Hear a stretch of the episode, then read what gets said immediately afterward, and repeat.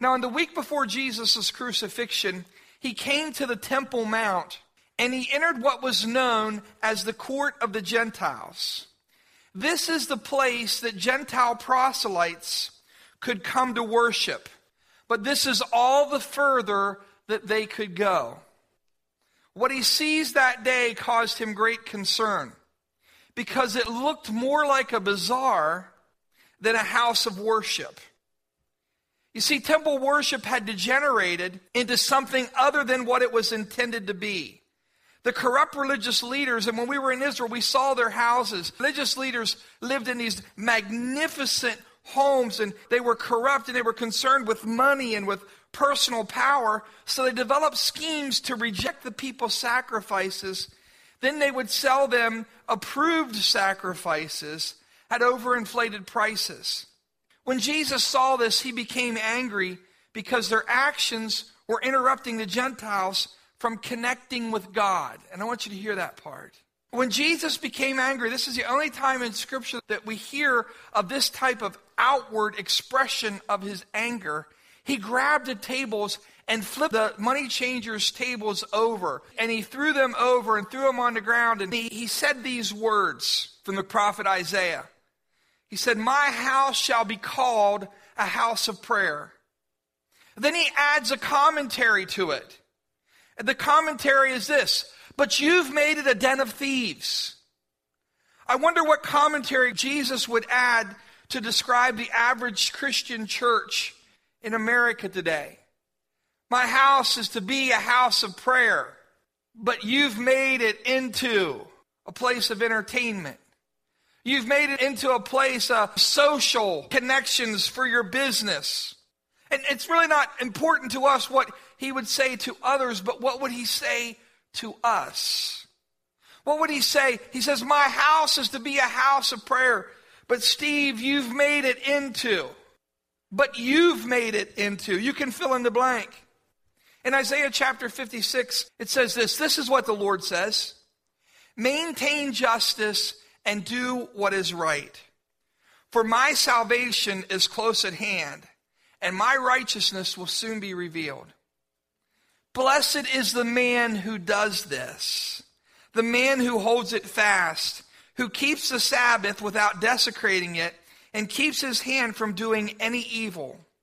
Let no foreigner who has bound himself to the Lord say, The Lord will surely exclude me from his people. And let not any eunuch complain, I am only a dry tree. For this is what the Lord says To the eunuchs who keep my Sabbath, who choose what pleases me, and hold fast to my covenant, to them I will give within my temple and its walls a memorial and a name better than sons and daughters. I will give them an everlasting name that will not be cut off and foreigners who bind themselves to the Lord to serve him, to love the name of the Lord, and to worship him, all who keep the Sabbath without desecrating it, and hold fast to my covenant. These I will bring to my holy mountain and give them joy in my house of prayer. Their burnt offerings and sacrifices will be accepted on my altar, for my house will be a house of prayer for all nations. The sovereign Lord declares, He who gathers the exiles of Israel, I will gather still others to them besides those already gathered. This portion of Scripture tells us this that the Gentiles outside of the covenant of Israel will be included in Israel's blessing. And the people are urged, and this is important because this affects you and me. It's funny how things are important when it affects us. When it doesn't affect us, we're like, ah, hey, sorry about the flood.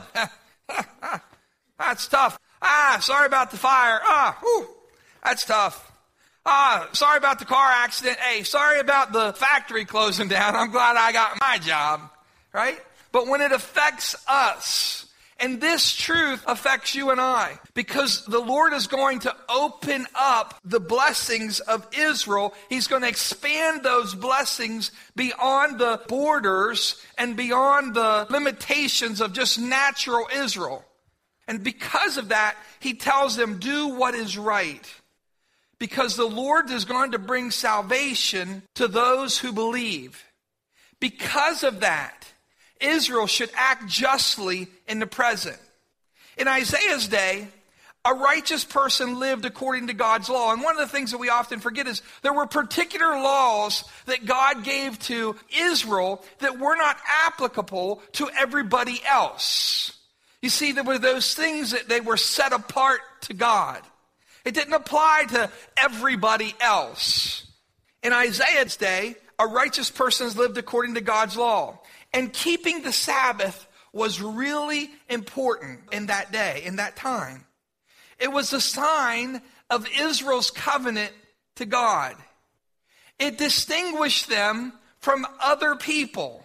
You see, the other people were working, and wasn't it Nehemiah who they tried to, whenever, I think it was, I'm pretty sure it was Nehemiah, when they rebuilt the walls, he said people tried to come into the city on the Sabbath to do business, and he says, Hey, I'm going to give you a beating.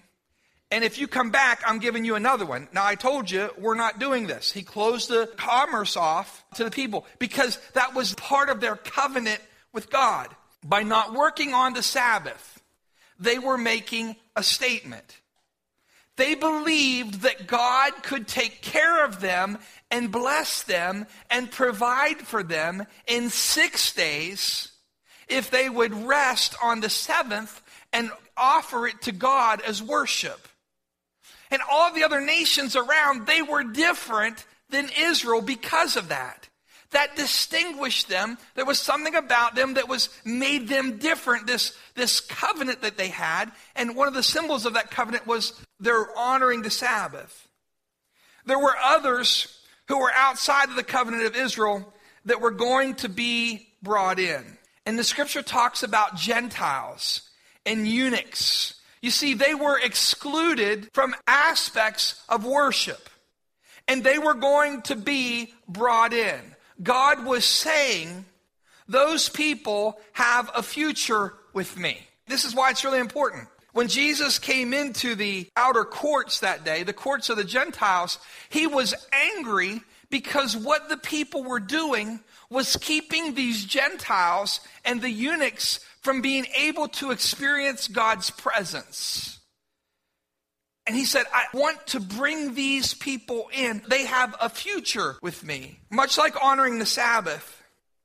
When you and I pray, when you honor the Sabbath, when Israel honored the Sabbath, they would work six days, they would work hard, and on the seventh, they would set it aside, and they would trust God to provide for them. They would trust God that He would cause their crops to be taken care of, that He would cause their, their business to be taken care of, that He would cause their needs to be met, even when they worked one day less. And when you and I pray, it's a sign of our covenant with God. It says this it says, God, I trust you more than I trust my abilities, more than I trust my plans more than I trust my schemes, and not in a bad way, schemes, but my schemes, the way I devise things to make them happen. God, I trust you even more than I trust my own ability to work. When we pray, we have faith that God will take care of us. We can rest from our labors as we talk about building a brighter future. I want to assure you there are many who are outside of the covenant now that God wants to include. Just like whenever Jesus came in and he looked and he saw all of this bazaar that's taking place in the temple courts, and he says, I want, I desperately want these people from all nations I desperately want these people who normally were excluded from Israel, I want them to be brought in. And he says, How dare you interrupt? How dare you stop them? How dare you do anything to keep them from being brought in? Because that's the desire of my heart. I want you to know today that God has a desire for the future of our community, that there's many who are out there who he desires to bring into covenant with him. And not just at Lighthouse Church, but at churches around this community and around the nation. There are many who have been apart or separated from God, who are not under the covenant, who are not part of the body of Christ, who Jesus died for. And he says, there's many more that I want to bring in.